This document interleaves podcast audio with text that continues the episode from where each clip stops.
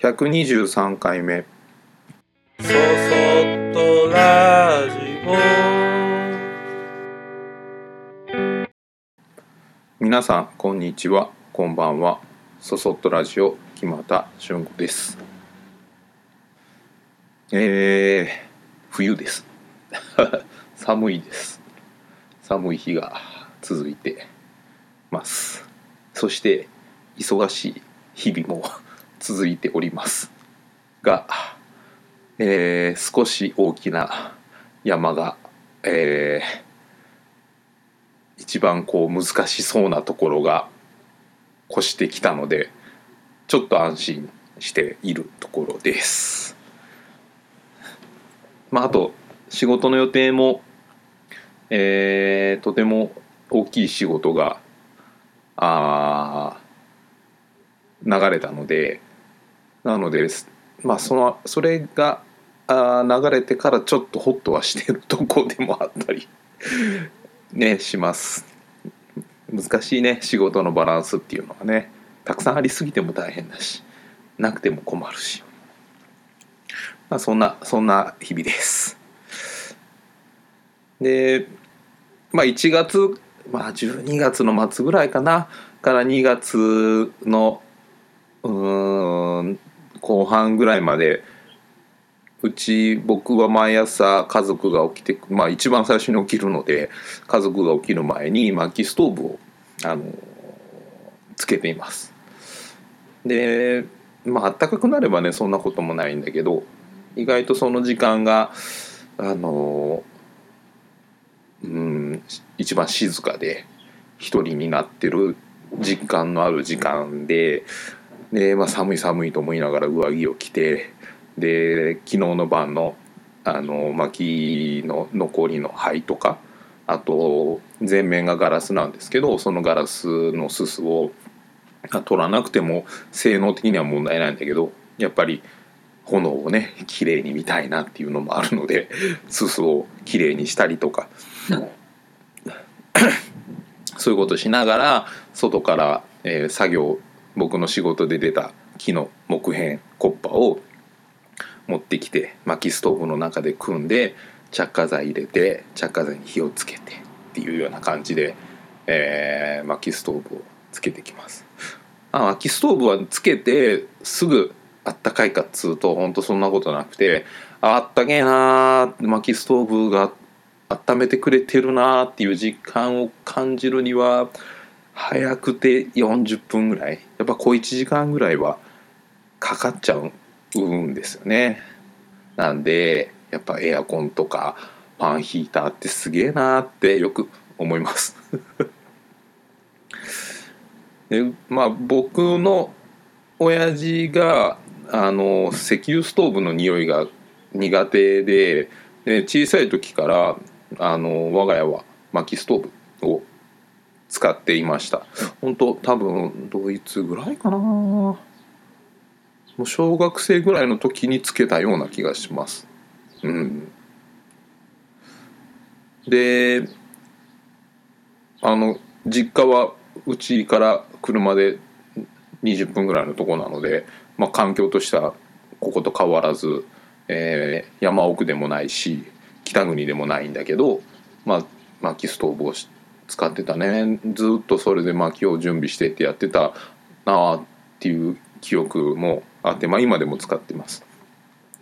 でまあ僕自身は別に石油ストーブの匂いが嫌いとかっていうわけでもないしなんかこう薪ストーブにこうなんて言うんだろうな今のそのキャンプとかそういうブーム的なあのーうん喜びを感じてっていうことでもないんだ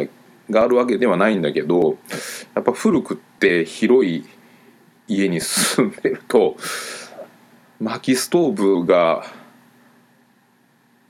ぐらいのこう熱量がないと寒いんですよね本当に。で最初こううち祖祖に越してきて最初の冬はあのー娘はまだ1歳にもならない状態ででアラジンの石油ストーブと普通の石油ストーブ1個ずつぐらい2個かな。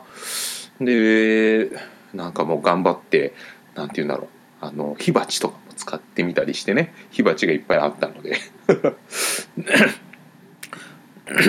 そうするともうあの家の中でダウンを着てで足ももうそういうスリッパ履いてで外の方があのあったかいみたいなこともよくあるようなそんな日々だったのでこれはちょっとやっぱりそういうものだけではやっていけないなと思って薪ストーブを入れてっていうのが次の年からかなやり始めてます。やっぱそのねあったかさはすごいしあとまあやっぱり使っていくと楽しいっていうのもあるから好きなんだろうねきっとね。で薪ストーブってあの使ってる人より使ってない人の方が多いのでどうなんだろうっていうことで考えるとまあとにかく面倒くさいです。大変。あの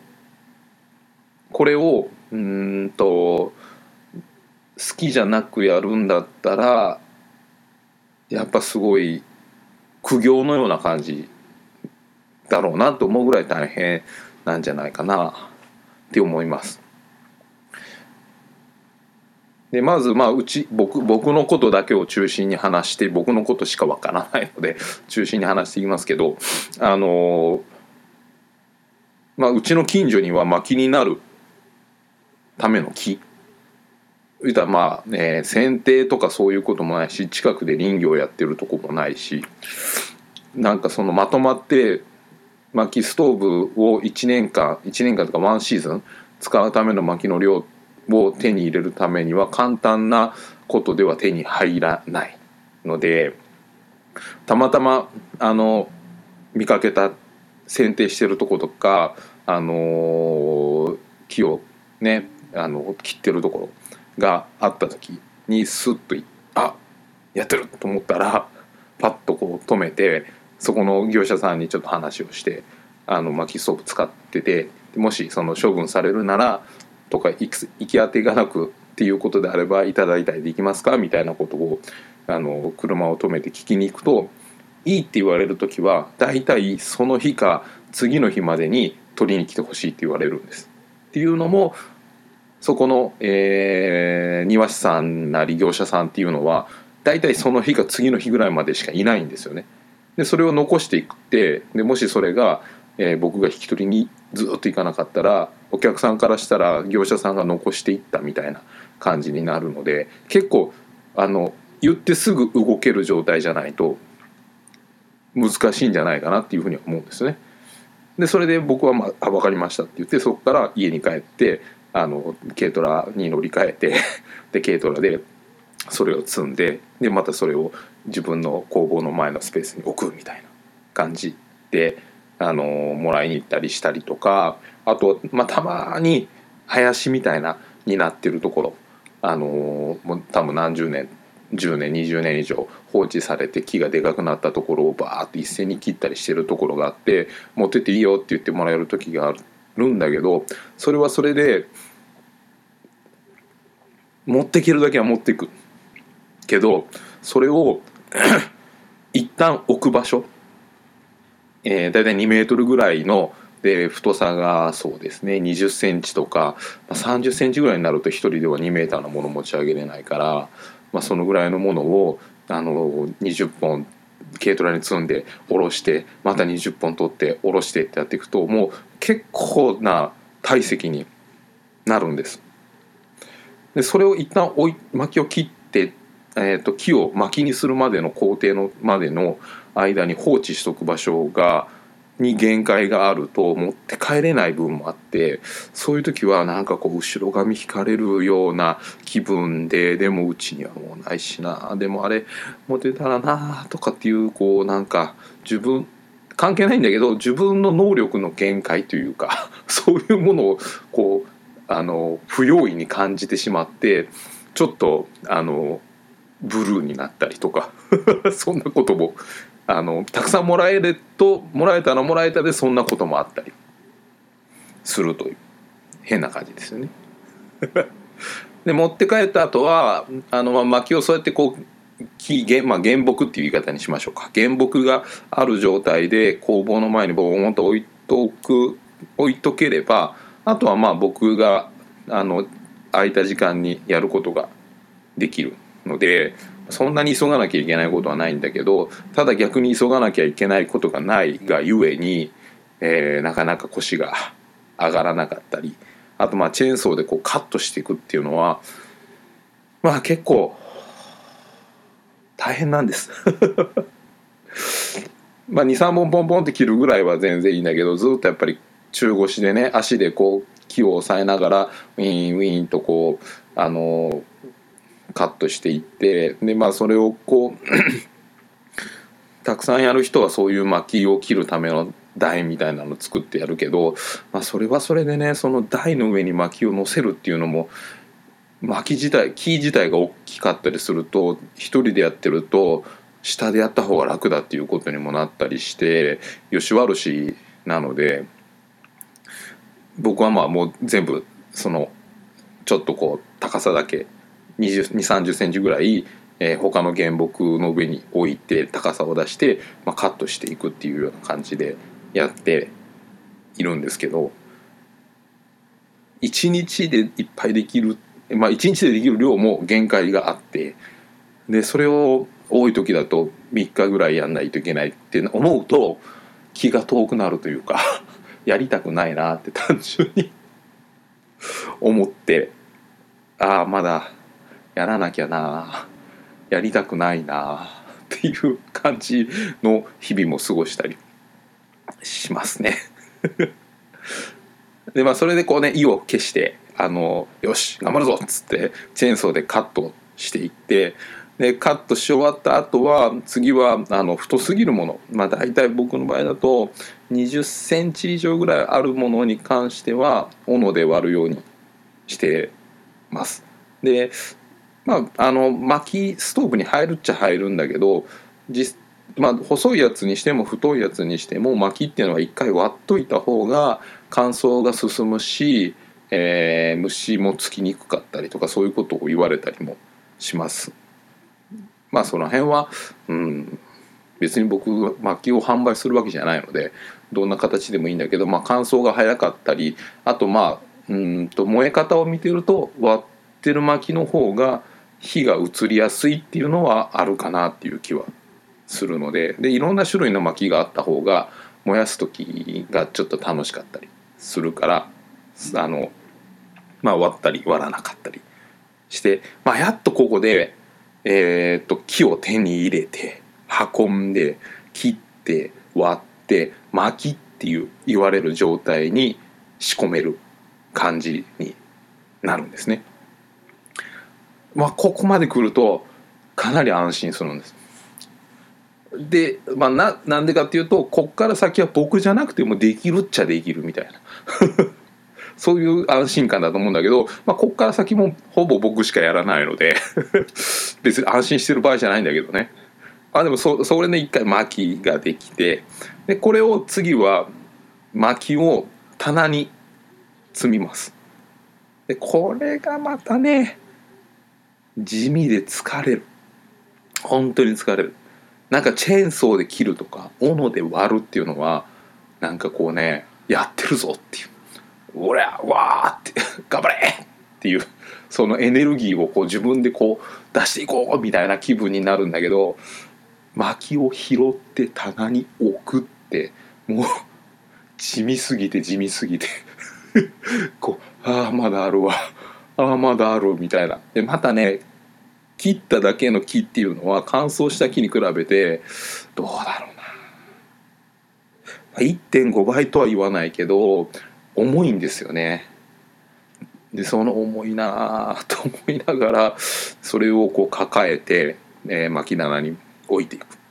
でこれがまた最近はそれが整ってきたんだけど少し前までは巻き棚自体もそんなに多く準備できてなかったからもらってくる時に巻き棚がないともらってきても雨ざらしにして今度はあの腐ったりすることもよくあったんですよね雨ざらしにしすぎると。でそういうこともあるのでなんか巻き棚をがあるっていうことの安心感を得るためのその棚作りもやっぱり整うまでは大変だったなと思うし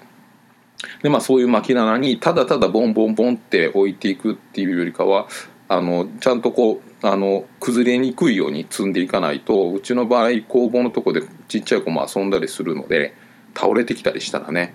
あの大怪我しちゃうぐらい巻きっていうのはやっぱあの結構硬くて硬いし重い大きいやつだと。なので、まあ、そういうことがないように慎重にやってまあ何回もかがんでは抱えて運んで置いてでかがんで運んで置いてっていう繰り返しで、まあ、腰腰も足もパンパンよね。まあそんなそんなことで、えー、なんかそれを積んだあの薪を、えー、1年以上風に当てて乾燥させて水分を飛ばしてたあのまあ、次の次のシーズンぐらいに使い始めます。でなぜかねなんかわかんないんだけどいつもサイクルとしてこういうさっき言ったチェ薪を作ったりとかする作業とかっていうのはなぜか春とか夏とかにやることが多いんですよ。もうねそんな 夏場のほんとクソ暑い時に薪をこうやってダラダラ運んでる時なんかもう俺何のためにこれしてんやろ？うとかって今めっちゃ暑いのに冬の準備かとかっていうことを覚えながらなんか朦朧意識朦朧としつつまあでもこれを燃やす時は気持ちいいんだよなとかっていうことを思いながら汗だくであったりしています。まあ、それでこう薪を乾燥させてでそれで使えるようにはなるんだけどうちの場合工房に薪棚を今置いてるので工房と自宅が歩いて、まあ、3分ぐらいのところで、まあね、地味に遠いから、えー、薪を使う、まあ、今シーズンだったら、えー、始まる前に使う、えー、シーズンが終わった時に、えー、1回うちの方にある薪棚を満杯にしてでそれを使っていってでまた、えー、ほぼなくなってきたら、えー、薪棚をにある乾燥させてる棚に置いてあるところから軽トラで運ぶみたいなことを。それをあのこの前やってそうだね。2つ分ぐらい棚があったけど軽トラ2杯分ぐらい動かすのに半日ぐらいかかったかな。うん。なんかね思ってるよりそういうそんなことばっかりなんですよ。薪あの薪ストーブを使うまでの 段取りって言ったら でその外にある薪棚の薪を、えー、使う時になったら、まあ、ちょこちょこ中に運んで使ってやっと燃やせるみたいな。まあこれはまああくまでね僕のやりたいやり方であのできる限りあのお金を使わずにやるっていうことでやってるだけなんであれですけど、まあ、薪を販売してるところがもあったりするからなんかそういうところから買ってねあの準備しとくっていうのもすごいあのいいことだと思うんですよ。こんなに大変なことを全員が全員やると思うとやっぱり大変だしでその なんて言うんだろうそれで薪を作るところっていうのに特化した場所であるとあの薪を割ったりする作業はあの薪割り機を使ったりとかあとそのチェーンソーでカットする時ももう少しやりやすい環境だったりとかっていうようなことだと思うのでなんかそれをね活用するのもすごいいいことだけどまあ僕はちょっとまあまだ体も動くしでそういうこうなんだろうチェーンソーとかも持ってるから場所も少しあってね。なんかそれをこうなんかこう自分でやってあのその薪を使って家族が寒くなくあったかく冬を過ごせれてるっていうことが何かこうあの親としてしてあげれてることだなみたいな変なあの優越感。優越感じゃないな。あの自己満足があったりとかしてはいます。で最近はねあのコスパならぬタイパってなんかタコパみたいなねたこ焼きパーティーみたいなタイムパフォーマンスっていうのかななんかそういうこともなんかすごく大なんか気にしてるっていう人もいたりしてで薪ストーブなんて本当もうそれの真逆真逆でめっちゃ遠いとこにいる。でもう本当あのもしうちが気密性が高くてあのそんなに大きくない部屋だったら石油ストーブ1個つけて「ああぬくぬくだね」って言って過ごしてたいなってよく思ったりもするんですでただそういうわけにはいかないので住んでる場所が。なので薪ストーブを使うっていう選択肢があるしでその選択肢があるならあの、まあ、僕の性格上ね楽しみながらやりたいなと思っててでその手間暇かけて薪を作っていくと意外と使う時にあこれ誰々さんのとこでもらってきた木だとかあこのこの木斧で割る時めっちゃ割りにくかったわとか思ったりとかなんか23年前の記憶がふってこう蘇ってきたりするんですよね。なんかそういうこう昔の自分の作業と出会うっていうのはちょっとこう楽しい瞬間だったりあとこう綺麗に頑張ってこう積み上げた薪棚を見てああ頑張ったなと思えたりとか、まあ、チェーンソーの刃をこう綺麗に研いでで分解掃除したりしてで次切る時にすごい綺麗に切れた時とか太い木を斧で1回でパーンって割れた時のなんか何とも言えない手の感触だったりあとこの間あったのが知らないおじさんが急にうちの工房に来て「お兄ちゃんちょっとキーもらってくれんか」って言っておじさんが聞いたら90歳ぐらいのおじさんだったんだけどがあの自分の家の木を切ったからそれを薪にしてくれって言って処分したいからって言ってでそれをもらってもらいに行ったら「野菜食べるか?」って言って「うん」って言ったらなんかこうちょっとおいでって言って畑まで連れてってくれてそこで里芋を取ってくれてあの段ボール一杯分ぐらいの里芋くれたりとか。なんか「あすいません薪もいただいてこれもいただいて。どうもありがとうございます」みたいなことを話しながら。なんかまあそういうこう温かさを得るというようなその暖を取るということだけじゃなくそこの脇道にある出来事が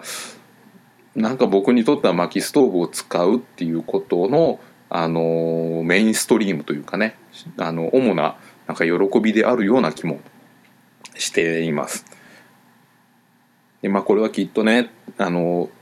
年のせいでもあると思うんだけど昔はねその場その場の楽しい刺激的なことでうわーってなれることがやっぱり良かったけどこのところはねそういうことよりじわーじわーって言ってこうあったかい感じあったわたまるわーっていうこう優しいなんか目には見え目に見えて分かる変化じゃないんだけどあーなんかこれいいわーっていうような、うん、刺激じゃない温かさというか柔らかさだけど確実にこうなんか良くなっていってるというようなことに楽しさや喜びを感じてるような気がしてて。でなんかそれってどういうことなんだろうと思うと誰かから何かを与えてもらうとか刺激のある場所に出向くとかそういうことじゃなくてあの自分でちょっと手間をかけて時間をかけてで自然とか誰かの手助けを借りながらなんかこうその時には成果は出ないんだけど徐々に徐々にそれが成熟していく。まあなんか漬物のようなことでもあるだろうしあの草刈りとかでこう庭を管理していくとか家を掃除してきれいにし続けていくとかなんかそういったあの少しずつの積み重ねによって物事がなんかこう整っていったりうん気持ちよくなっていくような状況っていうそういう変化を勝手に自分とダブらせてああなんかこういうのって素敵と思ってそんなことできた自分も素敵と思って なんか喜んでるだけかもしれません。まあそんなんが、えー、僕の薪ストーブの久しぶりに更新でこんな話でしたが、えー、楽しみ方です。はい、サソットラジオでは皆様からのご意見ご感想をメールにてお待ちしております。メールアドレスは soso アットマークグッドの G ポイントの P 数字の 53.net soso アットマーク GP53.net こちらまでお待ちしております。それではまた次回。